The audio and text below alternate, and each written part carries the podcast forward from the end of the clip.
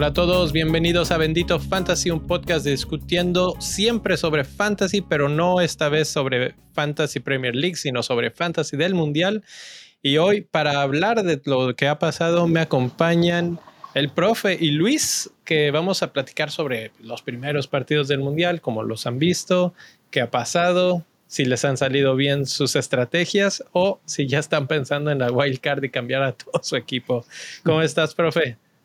Hola a todos, un saludo. Muy bien por aquí, todo muy bien. Y Luis, ¿cómo viviste ese penal?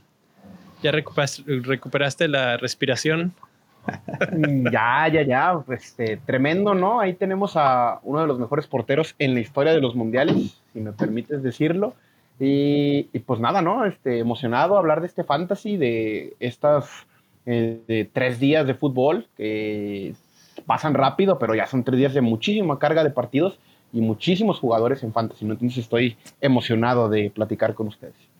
El mundial se va rapidísimo, son siete partidos para cada equipo, bueno, si, si tienes el máximo número de partidos, y, y, ya en tres días ya tuvimos muchas emociones, sorpresas, goleadas, jugadores que destacan, lesiones, bueno, de todo. Entonces vamos a ir platicando sobre cómo ha ido progresando, pero antes vamos a iniciar rápidamente con la mini liga de Bendito Fantasy para no eh, cambiar las, costumbres. En el número 5 tenemos, ahí me queda muy chiquito, entonces déjame, voy a cambiar aquí a la pantalla rápidamente para poderlo ver.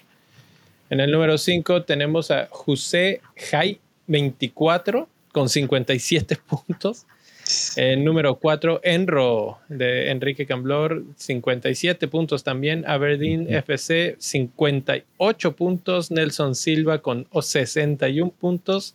Y un viejo conocido, Julio Santamaría, dijo desde el principio, me voy a volver a adueñar del primer lugar y 62 puntos se aventó hasta ahora le quedan un par de cambios y como este fantasy te permite mover tu banca eh, conforme van sucediendo los partidos, incluso la capitanía, eh, todavía puede ser más, pero ya, ya jugó bastante, bastantes jugadores de su equipo. Entonces ahí están, el top 5 de Bendito Fantasy Mundialista. Felicidades a los que ya están por ahí. ¿Cómo, cómo te está yendo, profe? ¿Estás en ese cerca del top 5? Bueno, estoy fuera del top 10, pero tampoco estoy tan lejos. Em, me falló. Me falló. Mm, tenía, tenía pensado, tenía, tenía ahí a Sané como, como para la próxima, para mañana, pero pues, apareció lesionado, apareció una lesión y se pueden hacer cambios durante la, la jornada. Entonces, pues mientras siempre y cuando el jugador no haya, todavía no haya jugado y traigas a un jugador, obviamente que todavía no ha jugado, entonces hice el cambio directo de, de Sané por Bruno Fernández. Eh, de momento, la defensa, bien, bien, aparte de Tripier, que mira, Tripier no lo he tenido en esta temporada en el FPL. Y dije, bueno, ahora sí lo voy a tener y voy a disfrutar de todos sus dobles dígitos. Y cuando, oh sorpresa, un punto. Un punto. Lo siento, muchachos, yo averié a Tripier, lo siento. Vamos a ver si, si vuelve a repetir tan pocos puntos. La verdad es que no jugó tan mal. Sí, no, no, tuvo, tuvo, si Maguire tuviera un poquito más de puntería, al menos se habría llevado una asistencia. Y lo otro, de, hablando de, de eso, la otra decepción tenía, aposté por Argentina fuerte, o sea, tenía, tengo a Di María, tenía Lautaro, que en otro día me llevaba tres goles de Lautaro, pero bueno, hablaremos de eso más adelante. Sí, en unos momentos. Luis, ¿cómo te ha ido a ti? Em, bien, he cometido algunos este, errores o incluso planteamientos previos al Mundial. Tenía Ochoa antes del inicio del torneo y me pareció una apuesta insegura y me fui por Courtois. Ahora tengo miedo porque Ochoa es el Lev Yashin mexicano y se vuelve ícono. Eh, a final de cuentas me duele poco porque el penal atajado ahora vale menos. Entonces este, le bajaron los puntos al penal atajado, entonces habrá que ver qué onda, ¿no? Este, tengo a Irving Lozano, creo que ahí fue mi apuesta patriotera que fue un poquito mala. Y también tengo a Tripier. A Tripier ya lo moví a banca. Para mí Tripier juega un partidazo, pero no lo acompaña el sistema de puntos, ¿no? Eh, por último, una de mis apuestas interesantes es Kylian Mbappé, eh, Lionel Messi y Jude Bellingham. Tienen alto ownership, pero me parece que me ando protegiendo por el ranking y ahí tengo unas balas para, para soltar. Una de ellas, Leandro Trozar, del día de, mañana, parece ser, ¿no? O, o el jueves. Pero esa sería mi apuesta principal, Leandrito. Eh, ¿Jugaron su, algún chip esta jornada? Yo. Yo utilicé el doceavo hombre y mi doceavo hombre fue Kylian Mbappé. Igual yo. Igual yo. Yo tengo una duda respecto Que lo sufrimos un montón, ¿no? Que suelta la duda. dale, eh, ya comentamos. Creo que lo puedes activar durante la misma jornada, ¿no? Porque ah. del, lunes para martes me, la plataforma de FIFA Plus me habilitó los botones para activar el doceavo hombre, ¿no? Si ahorita que voy a hacer mis modificaciones me lo permite, mi doceavo hombre va a ser Cristiano Ronaldo, ¿no? Entonces, este, por ahí podría ser la opción, o Neymar, que tampoco lo tengo, pero este, pueden ser buenas opciones. ¿Qué te motiva a llevar a Cristiano a tu equipo ahorita? Agencia libre, señores. ¿Tú, ¿Tú crees que eso no lo, bueno, claramente era lo que quería? Entonces, este, ¿tú crees que eso lo motiva así como de ya? A sellar un buen mundial, creo que sí, ¿eh? Interesante. A silenciar A, los, a, los haters y a convertir a los doubters en believers, diría el buen Jürgen. Eh, excelente esa frase, me encanta. sí, sí juega mañana Bélgica, 2 de la tarde hora de Colombia, entonces debe ser eh, la misma hora del DF. Es una hora, más temprano en, en, la Ciudad de México. O, sea, una de la tarde. Es Correcto. Es buena hora, es buena hora. Se pueden salir a una comidita temprano y, y aventarse el partidito, como no. Eh, hoy la verdad es que me llené de mensajes de diferentes fuentes de personas que me decían, no, es que se paró todo hoy así. Eh, la junta se canceló, de repente alguien se jaló una televisión a la sala de juntas y vámonos al partido. Y, bueno, es lo normal en un mundial. Algunos partidos obviamente son complicadísimos porque, por ejemplo, Argentina hoy jugó súper temprano, cosa que me, me, pegó a mí. Les comentaba antes de entrar al, al programa que se me olvidó que jugaba tan temprano y no hice el cambio de capitán. Originalmente dejé a Kane de capitán, que no jugó mal.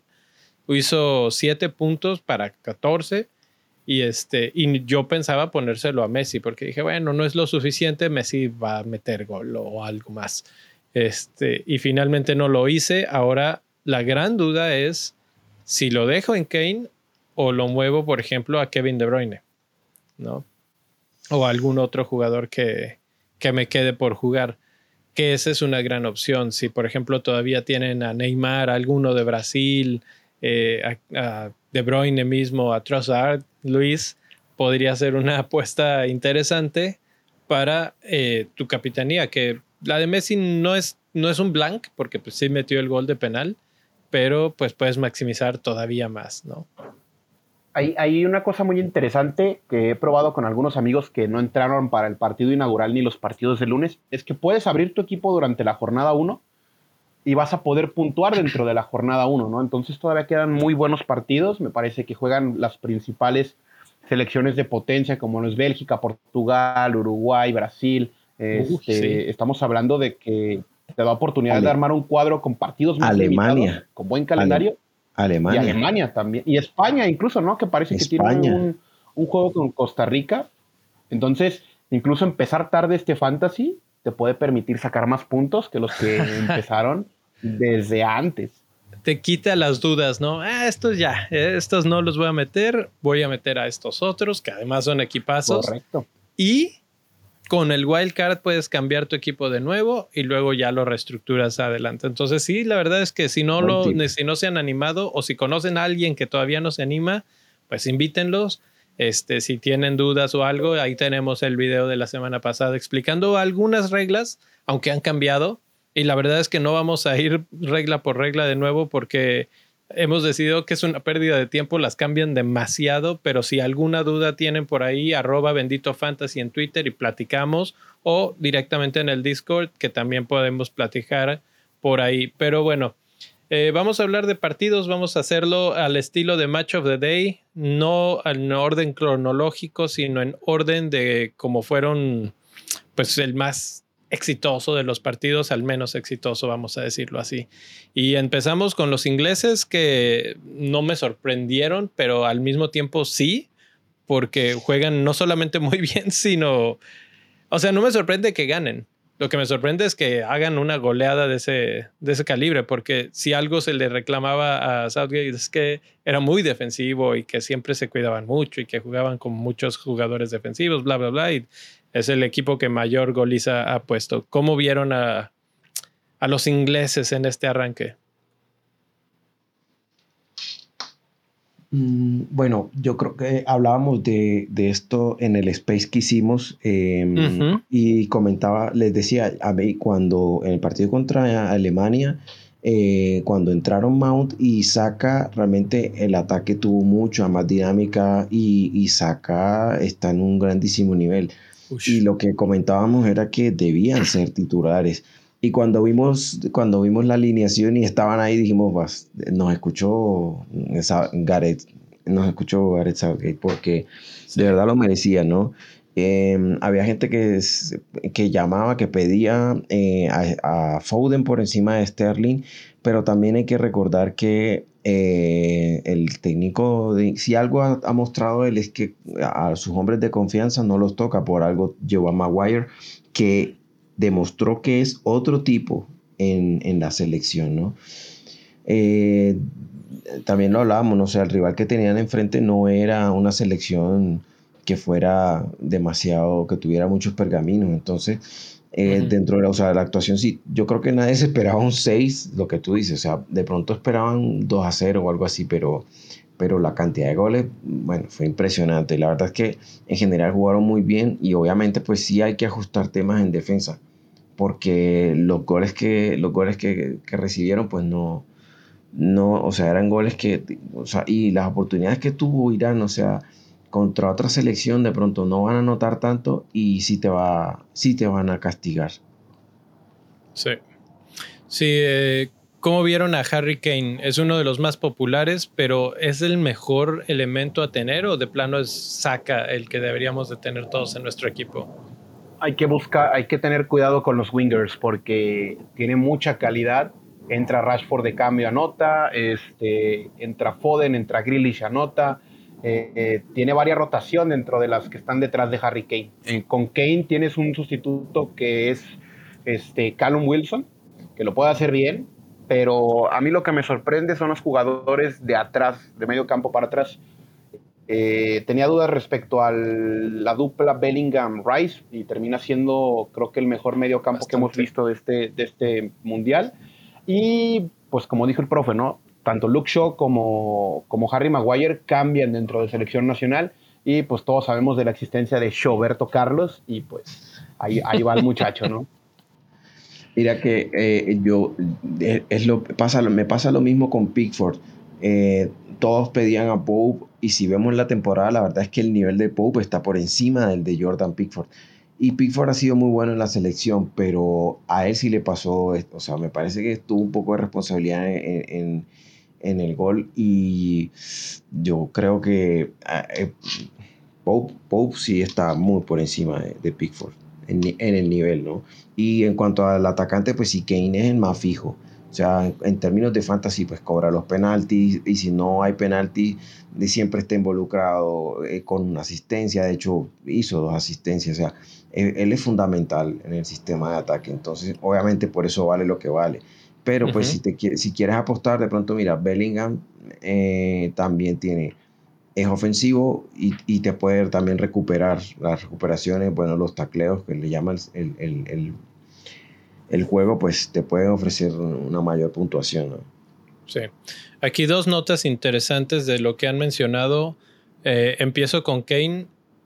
Aquí en el canal de actualización de lesiones de el Discord, siempre mm. me voy ahí para checar cómo están las cosas. Y nota importante, Kane tuvo una pequeña lesión en el tobillo durante el partido.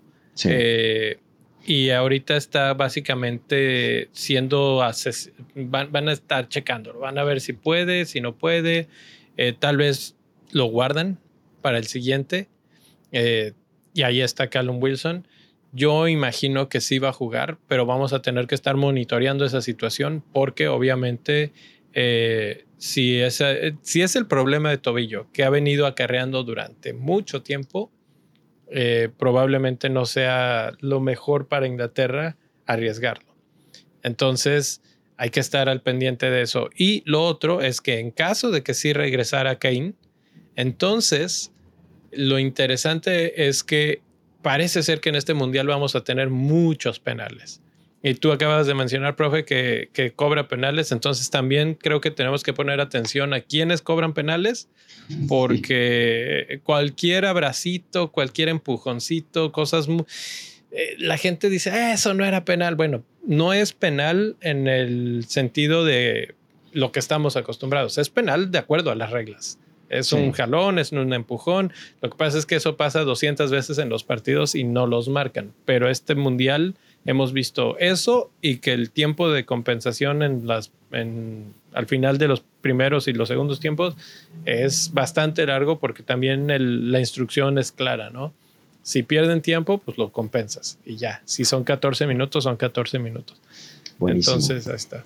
Que eso, pues a mí me gusta, o sea, te da más tiempo de fútbol, finalmente. Eh, las ventajas, digamos, en términos de fantasy, es que si tú tienes a Kane y vas a ver la alineación antes, vas a saber si va a jugar o no. Si no juega, pues simplemente lo puedes, o sea, por, el, por lo que vale él, puedes traer a cualquier jugador, ¿no? A cualquier delantero.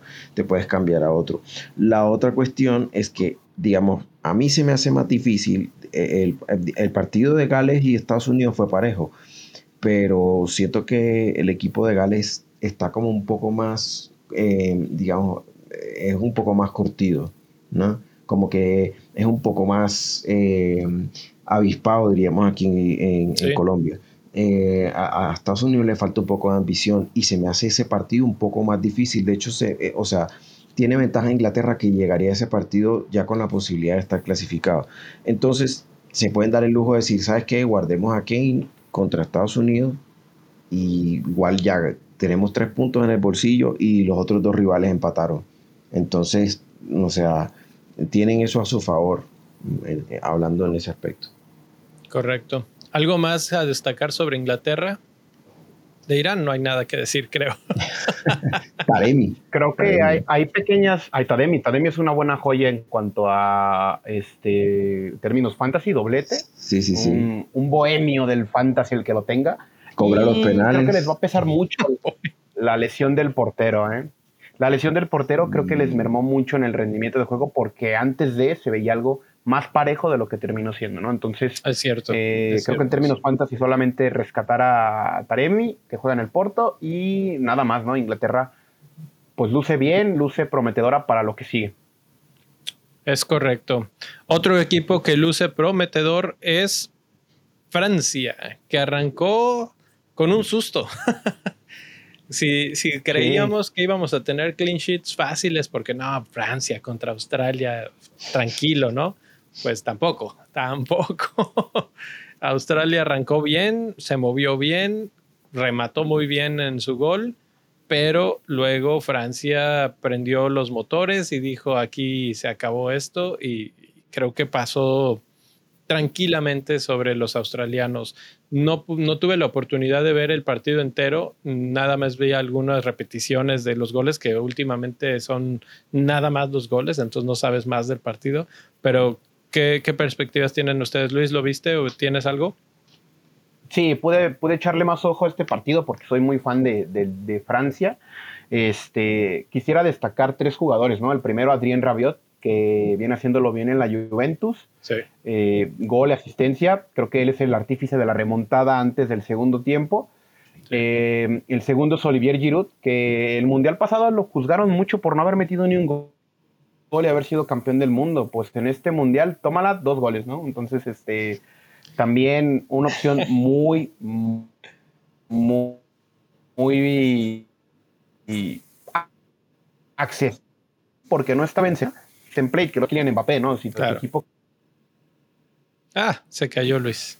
Entonces, este, dentro de lo que me gustaría destacar de Francia es que no requieren, tienen mucho talento individual, pero hay muchos jugadores que ya se conocen, ¿no? Lo que es Lloris, eh, Lucas Hernández, Pavard, eh, Barán, creo que faltan Pogba y, y Kanté, pero arriba están los mismos del Mundial pasado, ¿no? Que terminan siendo Griezmann, eh, Giroud y Mbappé, ¿no? Entonces creo que tienen una base sólida y buenos, buenos cambios en jóvenes y no necesitan, pues, tanto las individualidades ya están sacando a flote el sistema que los hizo campeones del mundo hace cuatro años. ¿no?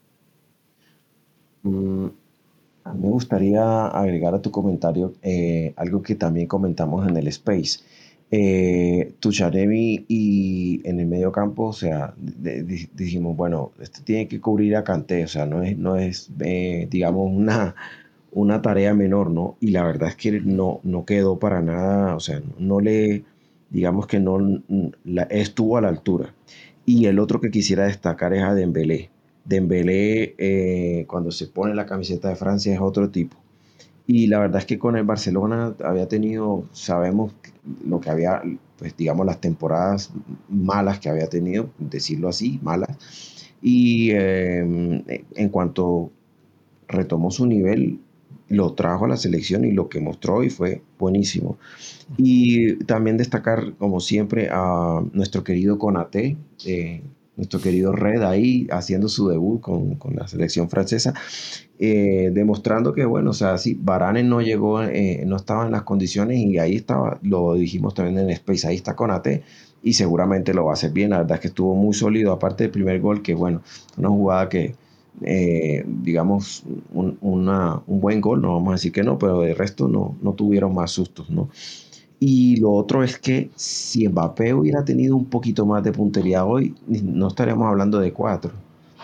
Porque lo que tuvo enfrente del arco, o sea, ahí sí como dicen los argentinos, ¿para qué te traje? ¿Para qué te traje? O sea, estaba enfrente del arco, solo, solo. ¿para qué te traje? ¿Para qué te traje? Y sí, la verdad es que ido con un hack fácilmente. Es que estuvo, estuvo grave sus fallos hoy, este, pero finalmente también te habla de las posibilidades que te da. Sí, no, el principito realmente, o sea, es el cerebro ahí, la maquinita que controla todo, el equipo.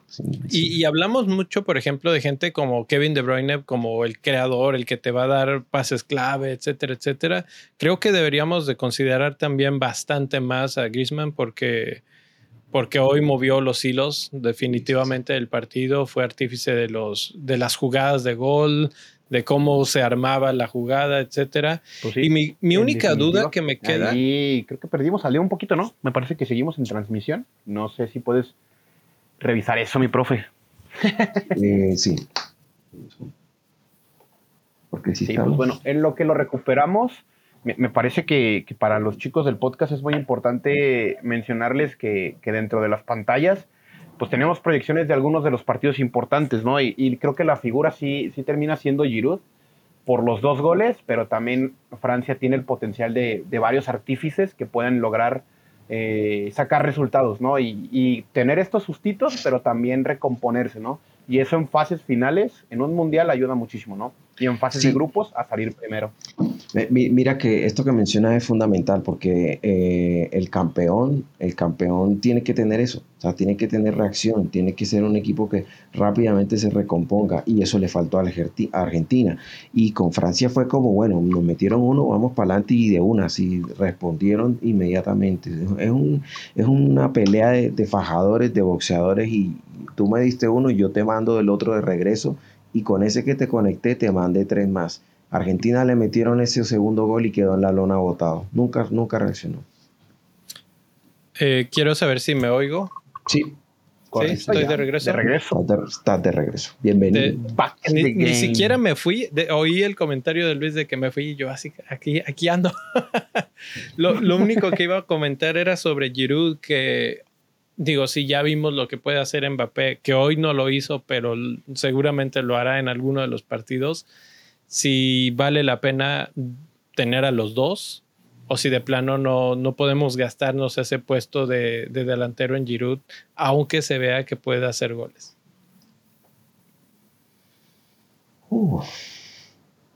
Puede ser opción de presupuesto, ¿eh? si tienes ahí un apostar por delanteros con buen partido, creo que el encuentro contra Túnez puede ser una buena opción para Giroud. Este, pero bueno, ahí hay, hay opciones.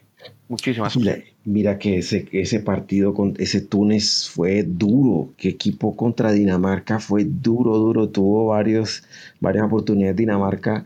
También tuvieron suerte porque eh, esa que eh, no sé quién fue el que le intentó pegar con, o sea, era más fácil creo meterla con el pie y la tiró, intentó meterla con la cabeza.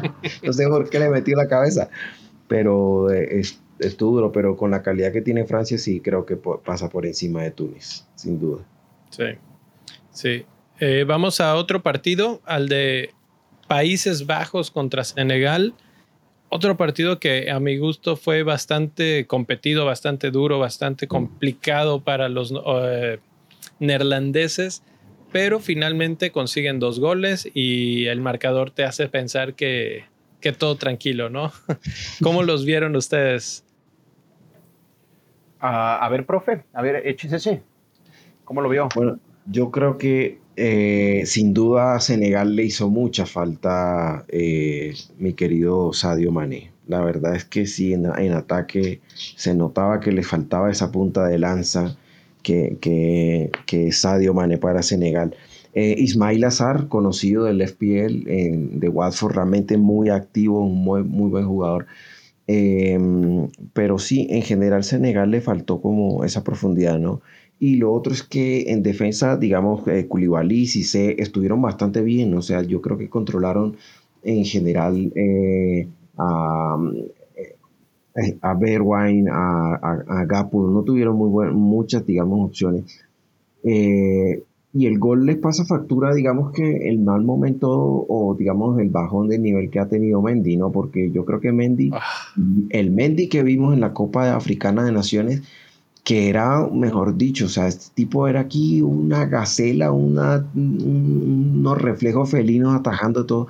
Y acá en el segundo gol dio un rebote y fue el gol. Y en el primero, en, el, en, el, en, el, gol de Gakpo, eh, lo mismo, ¿no? o sea, cuando hacen el salto, eh, él como que duda, como que se queda. Yo creo que sí, eh, Senegal pagó caro esos dos errores, porque lo que tú dices, bueno, se ve largo ese 2 a 0 pero la verdad es que el partido fue bastante, digamos, cerrado en general. Y por el lado de, Países Bajos, o sea, eh, de Jong, o sea, de verdad que uno no se explica cómo es que quieren, o sea, no, no juegan en Barcelona, no saben qué hacer con él. O sea, si no lo quieren, mándenlo para Liverpool, lo recibimos con mucho cariño. Muchos eh, equipos lo recibirían con eh, mucho cariño. Eh, en, términos de fantasy, todos íbamos con Dumfries porque sabemos la calidad que tiene Dumfries y la verdad es que tuvo opciones, tuvo piso del, piso área bastante bien. La otra opción que es Blind, lo mismo, Dale Blind, o sea, pisó el área varias veces, estuvo ahí. y el, o sea, la sorpresa, digamos, bueno, sorpresa ya lo había anunciado un poco Vangal, pero Norbert en el arco estuvo firme, las pocas, digamos, ocasiones, digamos, no fueron tan claras, pero tuvieron ocasiones. Y la pareja de Van y, Ake, pues tuvieron también bastante sólidos. ese equipo, eh, yo siento que le falta, cuando entró Depay, el ataque cambió. De hecho, Depay nace el segundo gol. Y sí, y ya se vio, o sea, si el tiempo que jugó ya se vio bien, ¿no? Yo creo que ese equipo con Depay encendido puede ser, puede dar pelea, pero no lo veo, no lo veo favorito, no lo veo favorito a, este equipo. No lo ves favorito del mundial, pero para ganar el, grupo sí, ¿no? Sí, no, sin duda, el grupo lo va a ganar, sin duda, pero ya cuando tenga más exigencia, yo siento que en el en ataque necesita mucho más para, para, poner en, aprietos a un equipo como Francia, yo creo que sí va a necesitar mucho más. Correcto, correcto. Yo adicional a esto me gustaría mencionar que, Holanda tiene varios potencial en cuanto a jugadores fantasy. Depay no juega de arranque y juega Jansen. eh, debido a que Depay mm. venía cargando algunas molestias. Si tú complementas a Bergwijn con, con Depay, me parece que tienes una delantera muy ágil y que permita que los carrileros puedan subirse, ¿no? Se hablaba mucho de que Dumfries estaba sobre algodones y demás. Creo que tiene un reemplazo más que válido para poder probar segundo o tercer partido, que es Frimpong. Frimpong está haciendo un temporadón en el Bayer Leverkusen que está un poquito agridulce y termina siendo una punta de lanza, creo que incluso mejor que Dumfries. Entonces, si Van Gaal decide arriesgar en rotar, creo que Frimpong es una opción en fantasy, ¿no? Eh, Holanda es mucho medio campo, creo que estrella en fantasy en este equipo es Cody Gapco. Eh, en definitiva es una joven promesa, va a jugar Premier League el año que entra, estoy seguro de eso, o incluso algún este, grande de España o de Alemania se puede aventar el fichaje de Cody. Eh, pero bueno, ¿no? O sea, habría que ver qué joven, ¿no? Porque también de un lado tienes a Bellingham, en otro tienes a Gapco, en otros lados tienes a otros, otros más jovencitos y pues hay, que, hay que probar, ¿no? Sí, por el precio están en 7 millones lo mismo que saca, lo mismo que Bellingham. Sí, es una apuesta interesante. Así es. Así es. Creo que buen partido de, Países Bajos que no despierta tantas emociones en cuanto a quiero a este jugador o a este otro jugador, pero hay buenas opciones. Hay que seguirlos viendo, tal vez un partido más, van a seguir avanzando y entonces ya para las fases finales es cuando, cuando empecemos a seleccionarlos. Eh, el primer partido de esta, de esta Copa del Mundo eh, lo platicábamos en el Spaces, la verdad es que era claro y era habría sido una grosería cualquier otro resultado. Eh, Ecuador gana y gana bien. Creo que gana eh, preocupándose un poquito de más, aunque realmente no se preocupó mucho. Pero de repente, de repente sí le metieron un par de sustos que no debieron de haber sucedido. Y, obviamente Valencia, ¿no? Que es su estandarte, el único jugador que ya tenía experiencia mundialista de todos y bueno, pues ahí, ahí quedó clarísima. Eh, el único problema es que salió, este, tenía un pequeño golpe y no sé cómo, cómo ande, no, no he visto la actualización de lesiones de él. ¿Sabemos algo? Yo no sé mucho de él, habrá que esperar, pero es el, es el estandarte de una nueva Ecuador un poquito joven.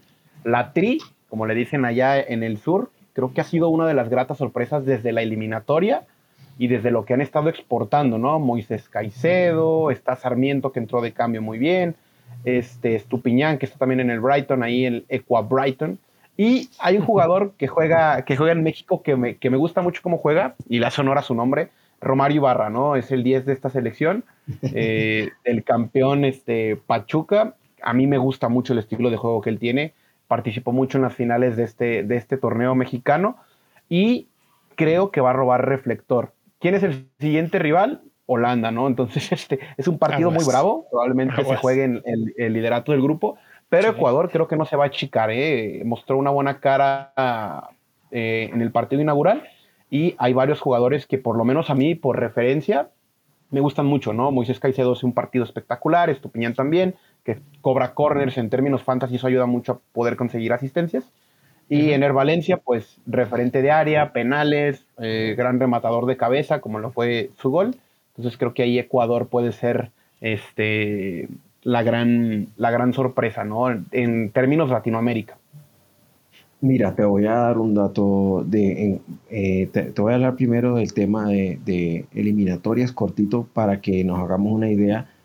Eh, la eliminatoria sudamericana eh, se ha hablado que es una de las más difíciles para nosotros. Nosotros siempre decimos que es la más difícil del mundo por el nivel de competencia. Ecuador hizo un partidazo en Argentina y Ecuador en casa le iba ganando a Brasil y Brasil le empató sobre el lado. O sea, fue un partido en que tuvieron ambos expulsados de lado y lado. Eh, tuvieron gol tempranero a Ecuador y finalmente fue Brasil lo, lo, empata, quedaron uno a uno. Entonces, una selección que le empata a un equipo como Brasil que lo dominó, que lo puso en aprietos, no es una selección que sea fácil, ¿no?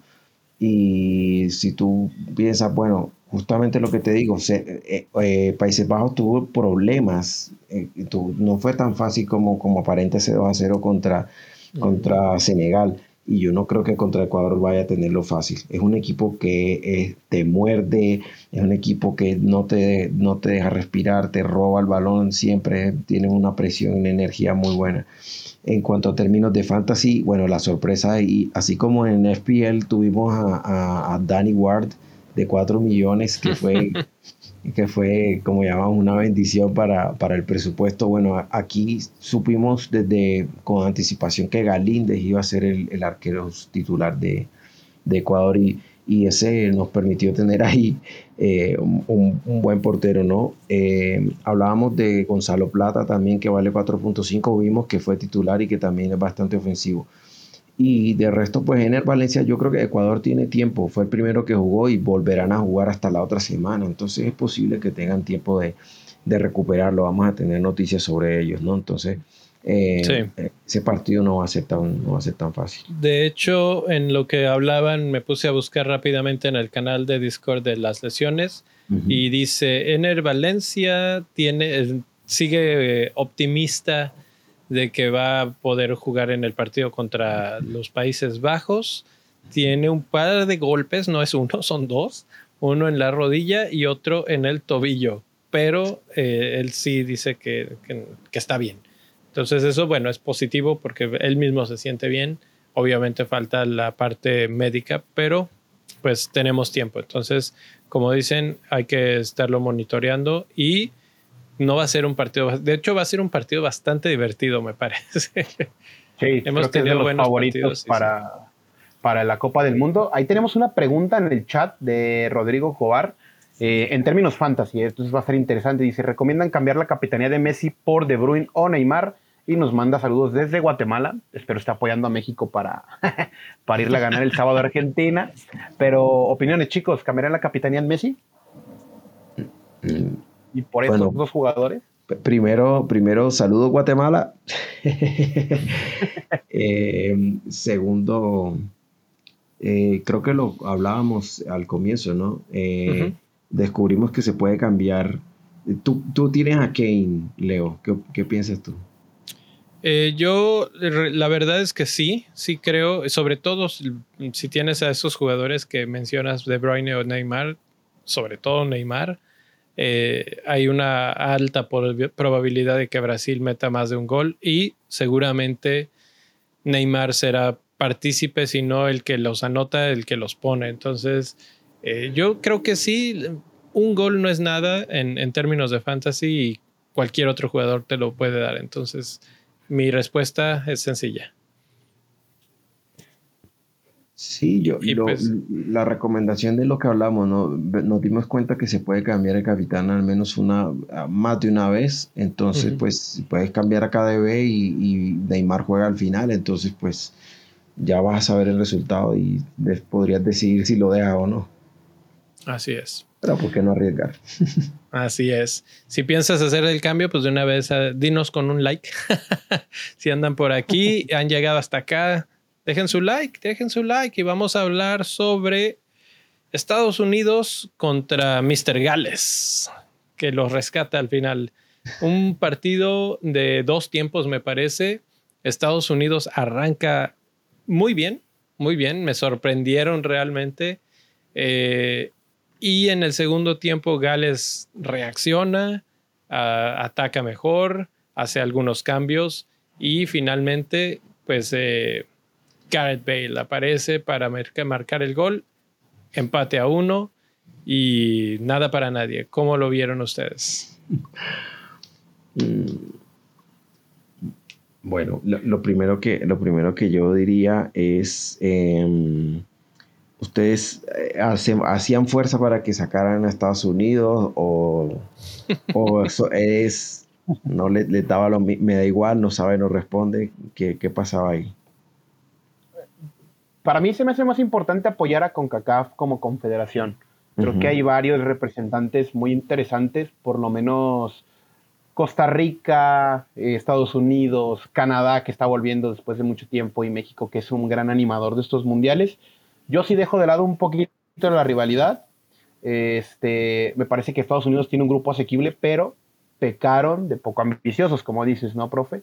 Eh, tienen gente muy joven, tienen gente muy joven, ¿no? Brendan Aronson, Pulisic tiene solamente 24 años, el, hijo de George Weah, por ahí estaba también Josh Sargent, que está en el Norwich ahí en tema de ascenso. este, Turner, que es eh, banca en el Arsenal de, de, Arteta, en un equipo muy sólido, que le toca jugar Europa League. Entonces creo que Estados Unidos es una camada nueva que se perdió el Mundial pasado, que era una bala muy importante para ellos porque era el combinado de los jóvenes con los experimentados. Ahora esta es una nueva generación. Eh, expectativas sobre ellos, ojalá y le hagan un partido a Inglaterra, pero creo que Gales con muy poquito los puso en muchos problemas, ¿no? Y pudieron perder el partido de Estados Unidos al final. Sí. Eh, yo, yo siento eh, que a este Estados Unidos, y lo comentaba con, con algunos amigos que de, de allá de Estados Unidos, mm, yo siento que les falta ese jugador estrella. Yo siento que Pulisic todavía no alcanza a ser el jugador estrella. Lo que era un poco Landon Donovan. O sea, tú veías que este era el capitán, el estandarte, el que tiraba del equipo. Y yo siento que a este equipo le falta alguien así. Entonces, cuando, cuando tus estrellas o cuando tus figuras no se echan el equipo al hombro, pasa esto, ¿no? Y sí, en general les faltó, no sé si, no sé, o sea, no era un tanto, no era un tema tanto físico como que se hubieran quedado en lo físico, sino más bien se veía un poco como que estaban conformes con el resultado. Y en cuanto al equipo de Gales, o sea, Gales sí tiene como esa combinación. Tiene chicos jóvenes, a Harry Wilson, Daniel James, Neco Williams, pero, o sea, además tiene experimentados como Genesis, como Davis, el mismo Gareth Bale. Entonces, sí, ellos sí tienen una... una, Kiefer Moore también, ¿no? Y Kiefer Moore, por ejemplo. Claro que Moore fue su, entró desde el banco, pero aún así fue, fue muy bueno, ¿no? O sea, tuvo impacto inmediato cuando entró. Entonces, sí, realmente lo que vemos es que ellos sí tienen como esta mezcla de, de, experiencia y, y, jóvenes y además eh, enfrentan selecciones, digamos, em, con un nivel eh, un poco mejor que el de CONCACAF, o sea, sin demeritar, pero no es lo mismo cuando te enfrentas eh, contra Honduras, El Salvador, eh, no sé, Jamaica, a cuando te estás enfrentando con las selecciones europeas en general, porque incluso las de segundo nivel pues tienen mejor nivel que, que, las selecciones de CONCACAF. Entonces yo creo que sí, a, Estados Unidos le falta, le falta sí, bueno, también es que Bale, o sea, es un jugador que tiene mucha jerarquía. Entonces... hablamos, hablamos, de Bale. Eh, ¿Les atrae para su equipo en el fantasy o la verdad es que no tienen mucho que hacer? La verdad, el partido que viene es el único que puede ser interesante para ellos. Creo que ellos juegan mucha clasificación contra Irán. Ya. Sí lo, sí lo traería. en caso de utilizar una wildcard, ¿por qué no? Este, creo que es penales. Está como mediocampista o delantero, habrá que descubrir eso también, ¿no? Si es mediocampista es un sí seguro, ¿eh? Ah, Pero si es delantero, creo que lo, lo, pensaría mucho. No, yo creo que, yo creo que es delantero y, ah, ya te digo, Gareth Bale es delantero, sí es delantero. Mm. Eso le baja su appeal. Porque pues, en Euro era mediocampista y era un verdadero una verdadera ganga, ¿no? Y nada más jugó fase de grupos. Bueno, pero sí, pero si, si quieres uno, si quieres uno que sea mediocampista, que sea económico, eh, por 6 milloncitos mediocampista, pero en realidad juega como centro atacante, Daniel James. Ahí está. El problema es que su cambio, Kiefer Moore juega mejor de él cuando entra, ¿no? Y luego también tienen en banca a Brennan Johnson, ahí del, ah, Nottingham. O Harry, bueno, Harry Wilson también vale 6 millones, ese también, pero también podría bueno. Sí, y, o digamos si quieres también, eh, o sea, pues, vimos lo que hace Irán, aparte de Taremi, que bueno, sí es bueno, pero, pero también fueron errores de, puntuales de la defensa de, Inglaterra. De pronto Davis, no sé, vale, de, Davis o Rodon, no sé, o Genesis, no sé cuánto esté, vamos a ver. Tengo a Danny Ward, fíjate. Ah, pero, pero el que está el que está atajando no es Danny Ward. Pensaba que, pensaba que le iban a respetar la forma en FPL y terminaron. Genesis, Genesis 4.5. Bueno, ahí está un portero de 4.5 que te puede sacar de pronto un clean sheet contra, contra Irán. Así es. Sí, creo que, creo que pues es todo lo que se puede decir de ellos. Y con eso vamos a uno de los partidos más sorpresivos en los últimos años. Argentina pierde 2 a 1 contra Arabia Saudita. Eh, acabo de ver el partido, como mencionábamos al principio o antes de entrar, ya no sé si lo mencionamos, que, estos partidos son tan temprano que nos los perdemos, ¿no? Entonces de repente es difícil seguirles la pista. Eh, Messi mete su gol, penal, muy bien cobrado, sin ningún problema. Y la pregunta que, que, nos trajo aquí en el programa de hoy es, ¿merecían perder? ¿Merecían realmente perder? ¿Cómo vieron ustedes a Argentina?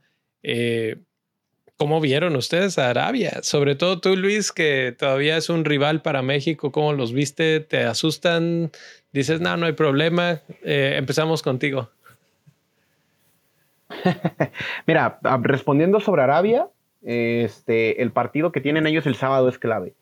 Si ganan contra Polonia, me claro fan de Arabia completamente, ¿no? Porque van a ganar un grupo muy complicado. Van a robar un puesto que tenían presupuestado todas las quinelas para otros equipos.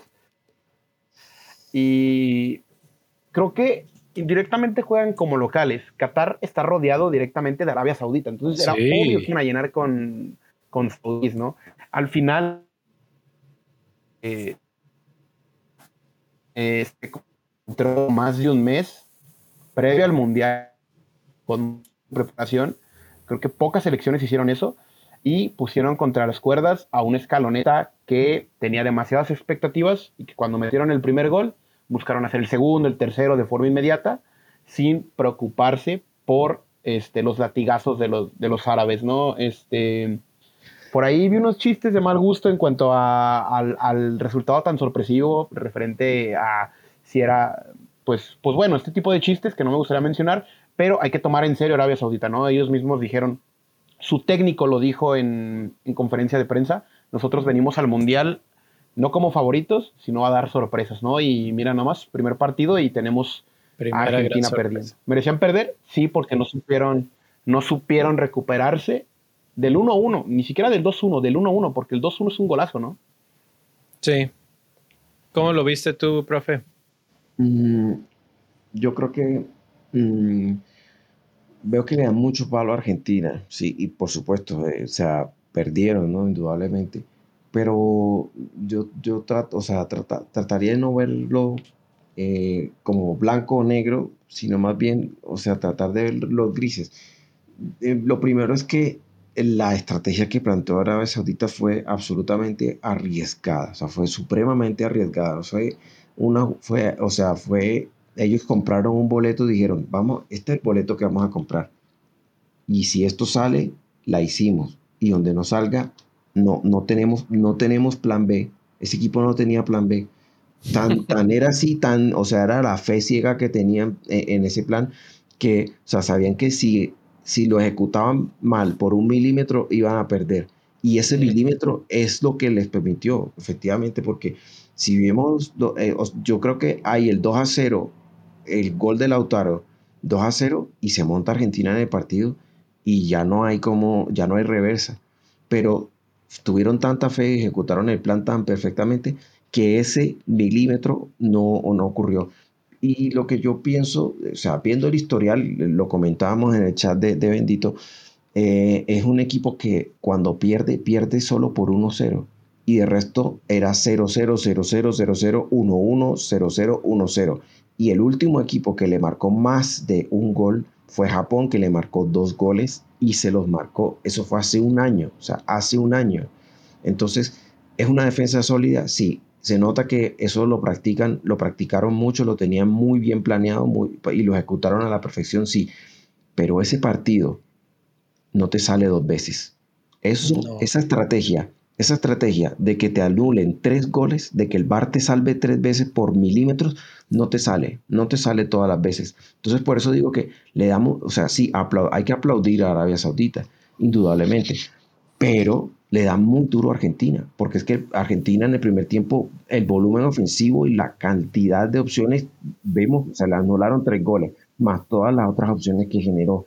y no sé cuánto ex, o sea, cuántos goles, eh, cuánto XG acumuló Argentina.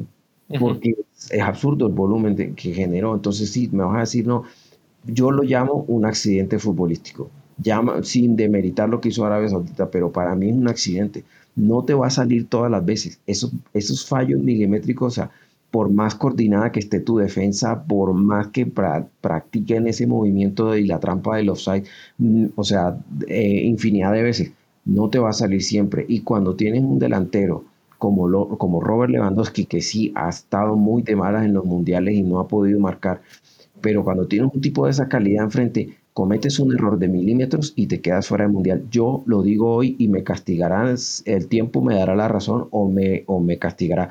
Pero para mí ese equipo fue flor de un día. Ese equipo se come otro gol de Polonia y en el próximo y contra cuando le toca contra México también va a perder. Ese equipo eso no le sale de nuevo, no le vuelve a salir. Yo creo que son ópticas diferentes, ¿no? Yo estoy de acuerdo con el tema del profe. A mí me parece que mérito hay en Arabia Saudita también hay que hablar puntualmente que Argentina no jugó mal, pero hay ciertos jugadores que habría que señalar el rendimiento o los nervios que les dio su primera aparición en el Mundial, ¿no? El primero... Nombres, Cuti Romero y Dibu Martínez, ¿no? Creo que mm. ellos fueron los que quedaron a deber en, en el resultado final. Pudieron haber hecho más. Di María tuvo un partido flojo, pero no dejó de intentarlo. La jerarquía que él tiene por edad y por experiencia creo que le permite levantarse y reponerse de esos partidos. Messi lo hace bien, Lautaro lo hace bien. Este, si me preguntas quién faltó este partido, fue lo Chelsea, ¿no? Que se perdió el Mundial por lesión. Creo que él hubiera podido destrabar o haber detonado esta chispa de boxeador, ¿no? De, ¿sabes qué? Me metes el empate, pues busco yo el segundo, ¿no? y te meto el tercero y busco el cuarto. Lo Chelsea tiene esa cualidad o esa, ese pincel de poder hacer este, cosas diferentes. Messi lo hace, ¿no? Pero... Pero necesita socios. Exactamente, ¿no? Y el socio ideal en Copa América, este, dentro de, este, de estas eliminatorias y del campeonato fue Giovanni Lo Entonces creo que sí lo extrañaron. Yo había oído antes del partido que el que iba a sustituirlo iba a ser McAllister precisamente y terminó siendo el Papu Gómez. Y para mí, de los que peor jugaron para Argentina fue el Papu. O sea, no jugó pésimo, pero tampoco me convenció mucho. Y, ahí es donde perdió. Yo, la, observación que tenía sobre Argentina es, no hay medio campo.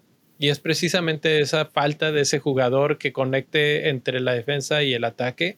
Se lo brincaban por completo, agarraban el balón poquito atrás de la, de la línea del medio campo y mandaban diagonales de lado a lado, tratando de conectar con Di María, etcétera. Eh, y muchas veces le salieron, sobre todo en el primer tiempo, que, esos trazos largos, un, paso más, medio paso antes y, este, y no es fuera de lugar y, se acaba el partido, porque finalmente Argentina mete cuatro goles, que además, dicho sea de paso, como decía el profe, no les vuelve a salir y yo estoy 100% de acuerdo con esto. Esto fue una gran casualidad, un accidentazo, eh, pero cuando Argentina agarraba el balón en esos trazos largos que, terminaban siendo fuera de lugar, ni una sola vez los falló, los, los concretó. Entonces, donde algún equipo se, vuelve, se quiera poner guapo a jugarles así y no le salga el fuera de, la jugada de fuera de lugar, alguien se quede clavado o algo, te castigan. No, no, no perdona Argentina, sus, sus delanteros son así de buenos. Entonces yo, yo creo que se va a recuperar tristemente el siguiente partido es contra México. Sí, les pegaron el sopapo a Argentina y nosotros vamos a recibir la paliza por la vagancia, ¿no? Entonces creo que tienen que ganarse o sí. O sea, es un equipo de jerarquía y creo que vamos a hacer. Probablemente, no quiero tener la esperanza de que probablemente México pueda mandar a casa a Argentina, ¿no?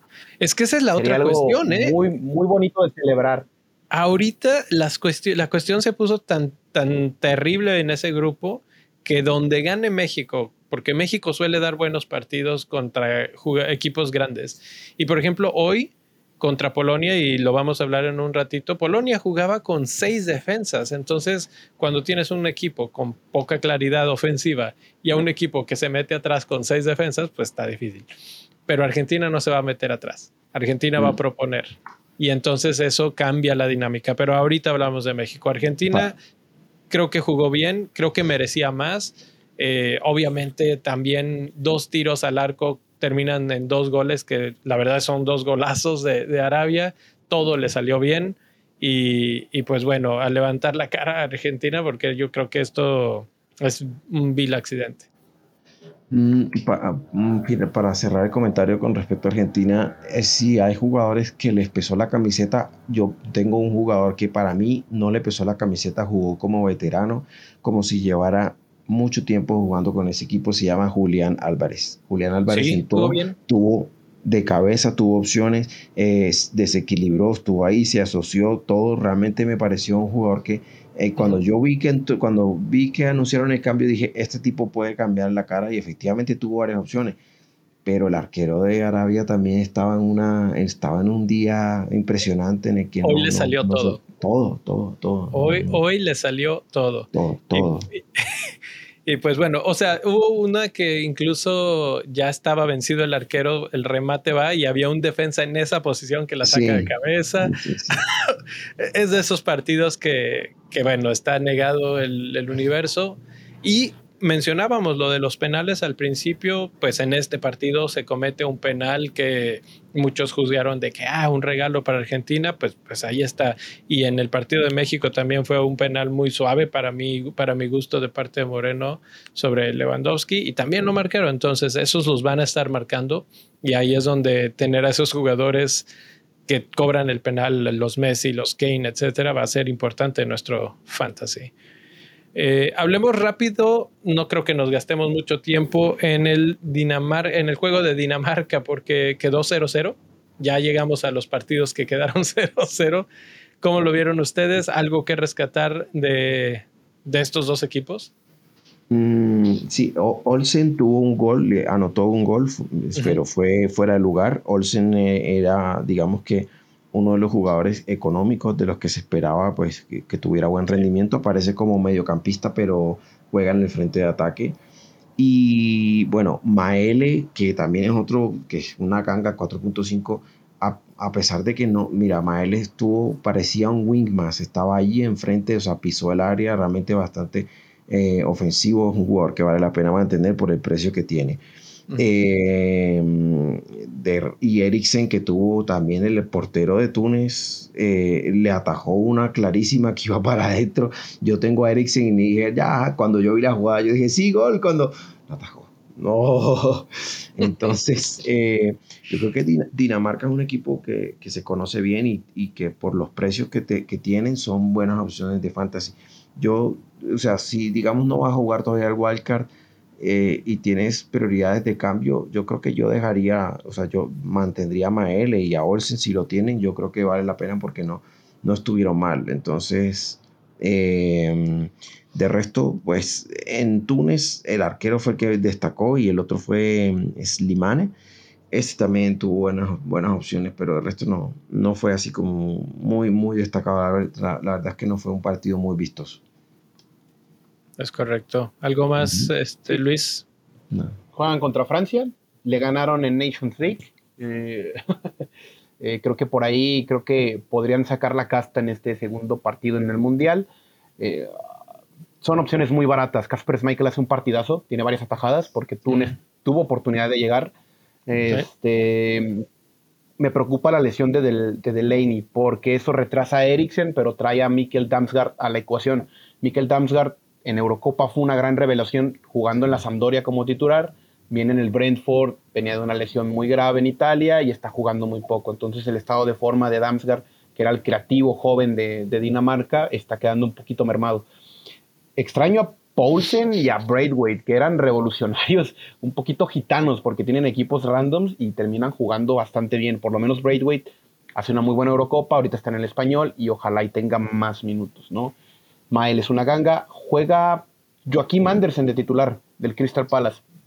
Creo que le respetaron el estado de forma y la jerarquía que tiene. Y con Simon Kier creo que hacen una muy buena dupla y podríamos tener clean sheets. Ya tenemos la primera, a ver si no se vuelve a empalmar otro 0-0 contra Francia.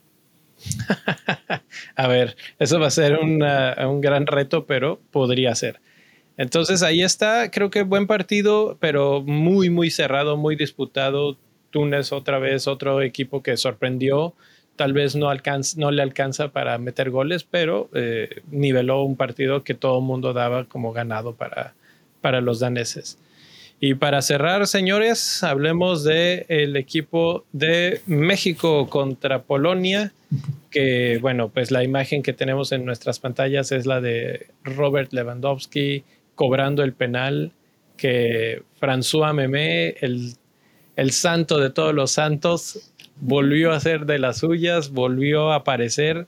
Y, bueno, para los que son extranjeros y no siguen las noticias de México, que sería lo más normal del mundo, nada más decir que la prensa mexicana y en general el público mexicano tiraba muchísimo, muchísimo hate de que fuera Ochoa el portero titular, es más, que fuera al Mundial.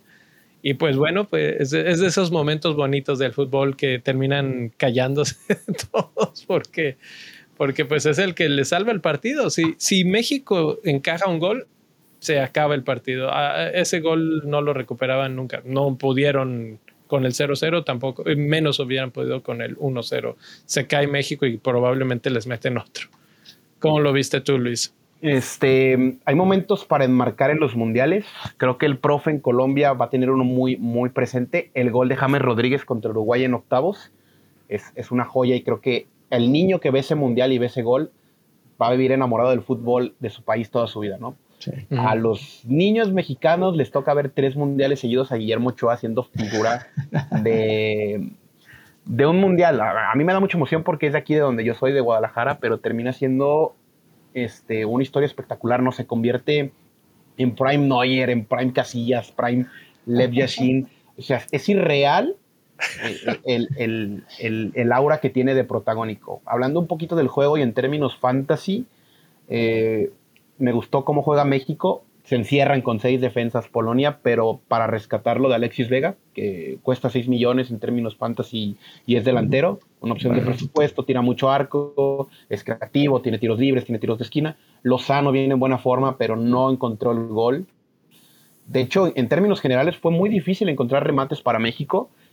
Tenemos una crisis en delanteros. Creo que los tres delanteros saben jugar como falso 9 o como para pivote, para darle opciones a los extremos pero a la hora de pedirles definición los tres te quedan, se quedan cortos. ¿Sabes qué siento que les faltó? Estatura, porque en el, sobre todo en el primer tiempo hubo varios centros que remataban, pero remataban pues ya en el viaje hacia abajo o alguna cosa, no, no, ahí les hacía falta un Raúl Jiménez en buen estado, ¿no?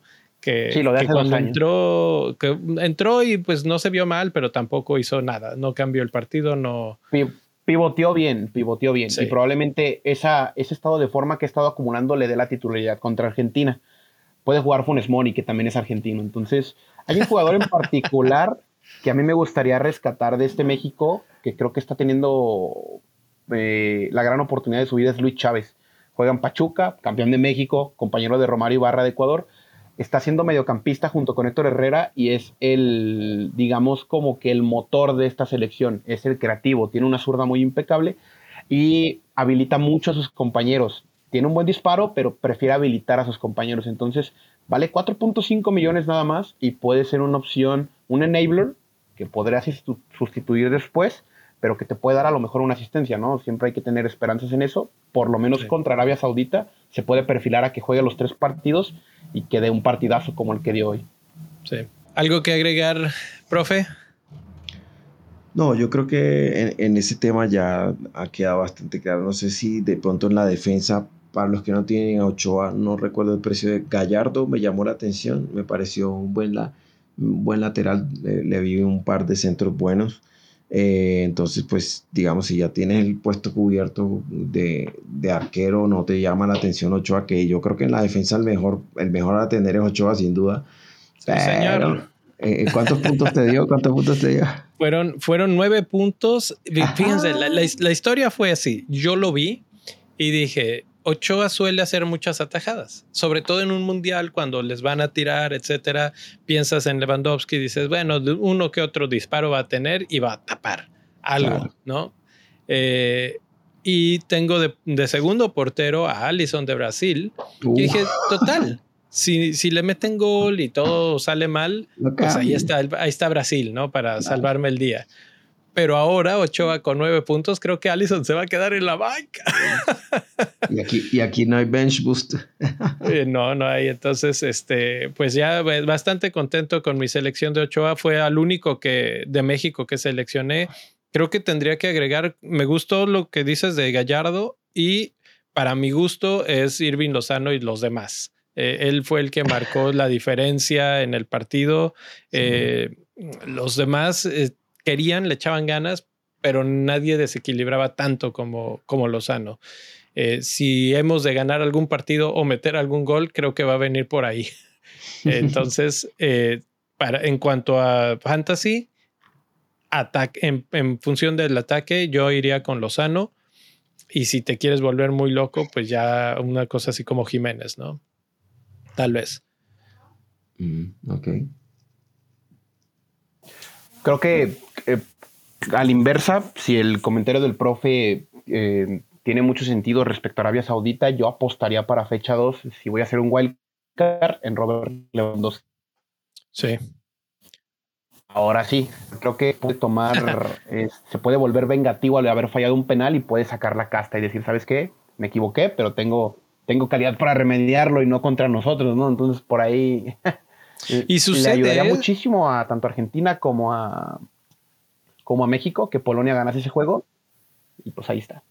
Sucede mucho que, que un equipo que de repente cae en la primera, eh, pues en su primer partido, en el segundo saque la venganza. pues es el caso de lo que casi todo mundo espera de Argentina, excepto alguno que otro mexicano, y lo que se espera probablemente del mismo eh, Polonia, que con esto podemos cerrar. A mí me decepcionó, o sea, obviamente gracias, gracias Polonia por decepcionarme, pero me decepcionó. Jugaron mal, jugaron feo, jugaron, no sé si con miedo es la palabra correcta, pero, pero pues echados atrás. Eh, muy, muy defensivos. Eh, Lewandowski en el primer tiempo creo que tocó, dio dos pases en todo, tres, cuatro pases en todo el primer tiempo. Entonces, realmente yo les tenía más miedo, más respeto de lo que terminaron dándome al final del partido. Creo que México merecía más, aunque no generó tampoco muchas ocasiones de gol. Y, pues a ver, a ver si levantan un poco en el segundo partido los polacos. Vi, que varios tenían a Zielinski. Eh, no sé si pensaban que iba a traer la forma que traía como en el Napoli. Sí, pero no. Eh, pero no. Y pues digamos, Maticas sí fue una buena adición al, equipo pues en la parte ofensiva, pero en general sí, Polonia bastante pobre, la verdad. Sí. Sí, aquí tenemos varios eh, mensajes de Makuku sabe. No, no sé por qué se desconectó la consola de, para poderlos poner en pantalla, pero saludos, saludos hasta Argentina. Eh, Luis, ¿ibas a decir algo? Sí, era referente a sabe, ¿no? Te está dando comentarios sobre el último grupo que estamos mencionando en este streaming. Eh, mencionas respecto al pésimo partido de Argentina, creo que creo que la comunidad de Argentina podría compartir que esperaban un poquito más, o por lo menos mayor reacción, ¿no? También ahí este, menciona que Argentina le gana a México pues habrá que ver, ¿no? El sábado hay mucho, hay mucha incertidumbre. Una carnita asada y un asado, lo que sea. También añade el comentario sobre Chicharito. Chicharito no va por controversias con, con, con el grupo de seleccionados, porque Martino prefirió darle preferencia al grupo de jugadores que a la estrella nacional que tienes. Es el máximo goleador de la selección. O sea, si tienes falta de gol, creo que él era la solución, pero respeta mejor la dinámica de grupo, ¿no? Él entiende que este juego se gana con 11 y no con 1, ¿no? Entonces creo que por ahí iría la, por la historia. Sí. Exacto. Eh, que si Lewandowski nos perdona el penal, yo creo que sí, no sé qué opinen ustedes, pero también gran mérito de Ochoa. Pues Ochoa dijo en entrevista después que lo estudió bastante, estudió los penales. Entonces yo creo que fue más bien mérito de Ochoa porque no se ve que lo cobre mal, no lo cobra suave. Eh, trata de engañar y no engaña. De hecho, Ochoa es el que lo engaña porque hace un movimiento hacia un costado y luego se tira al otro. Eh, creo que al final el resultado fue justo. El 0-0 fue, fue lo más justo y, abre el grupo de una manera horrible porque ahora sí todos tienen que ganar, excepto Arabia. Arabia es el que la tiene más, eh, más sencilla, digamos, pero pues todo el mundo quiere ganarle a Arabia, entonces que se cuiden. Eh, ¿Algo más? ¿Algo de los partidos que se vienen? Se viene España, se viene Alemania, se viene Costa Rica, Bélgica. Ah, ¿cuál, ¿Cuál es el partido que más les llama la atención? Eh, bueno, falta, nos, nos quedan dos días de, jornada para la próxima jornada. Yo creo que ese partido, pues, que quedan selecciones muy buenas. Queda Bélgica, Alemania, queda España, queda Brasil, Portugal. Sí, la verdad queda mucho, queda mucha tela para cortar eh, y muy, muy buenos partidos. La verdad es que sí, lo que se viene todavía es bastante emocionante. Sí. Sí, ¿alguna goleada? Yo apostaría por dos. Eh, creo que el de Uruguay pinta para goleada contra Corea. Uh. Es, muy buena opción. Creo que la sorpresa de este mundial en jornada 1 también va a ser el partido de Brasil contra Serbia. Eh, Serbia manda reclasificación a Portugal. Entonces, este, para que se den una idea de los gladiadores, eso, estos nuevos que son Serbia, que no es Noruega, eh, tienen mucho colmillo. Hay varios jugadores ahí, Kostic, Blagovic, Milinkovic Savic, Mitrovic, el demonio del gol, el pixero entonces no, ¿No crees que Brasil sea un paseo para ellos? Eh, no, va a ser un partido muy complicado. Para los que tengan varios assets de Brasil, creo que apostaron fuerte, apostaron fuerte, pero no, no con tanta clarividencia. Los otros creo que Alemania contra Japón es un muy buen partido. Tengo a Goretzka, espero que haga lo que hacen Bayern. Y, y Bélgica tiene promete mucho, ¿no? Yo esperaría mucho de ellos. Bélgica contra Canadá. Yo también, yo también. Espero que De Bruyne esté encendido y que Bélgica pues haga lo que hemos estado esperando tantos, tantos años de ellos, aunque ya su generación se está empezando a ser vieja, pero todavía hay esperanza. Entonces, tal vez la madurez sea la, la clave aquí. Muy bien, jóvenes, excelente. Eh, la verdad es que poquitos días y ya tenemos más de una hora hablando. y, pues la próxima vez que nos veamos seguiremos platicando sobre los partidos, sobre algunas cuestiones destacadas. Obviamente no creo que empate con, con las jornadas, pero pues seguiremos platicando aquí. Eh, los invitamos el próximo martes para platicar en vivo directamente durante la transmisión, pero obviamente queda grabado para YouTube, para el podcast. Suscríbanse, denle like a los que ya están por aquí, pues gracias por, por estar aquí, por platicar con nosotros en el chat eh, y pues que sigamos disfrutando este mundial que, aunque es difícil de ver por, las, por los horarios, por lo menos si se puede alguna repetición o algo, pues ahí está. Eh, no se olviden que de repente voy a poner ahí los streams en el, en el Discord. Eh, los vamos a estar comentando en vivo, platicando con ustedes.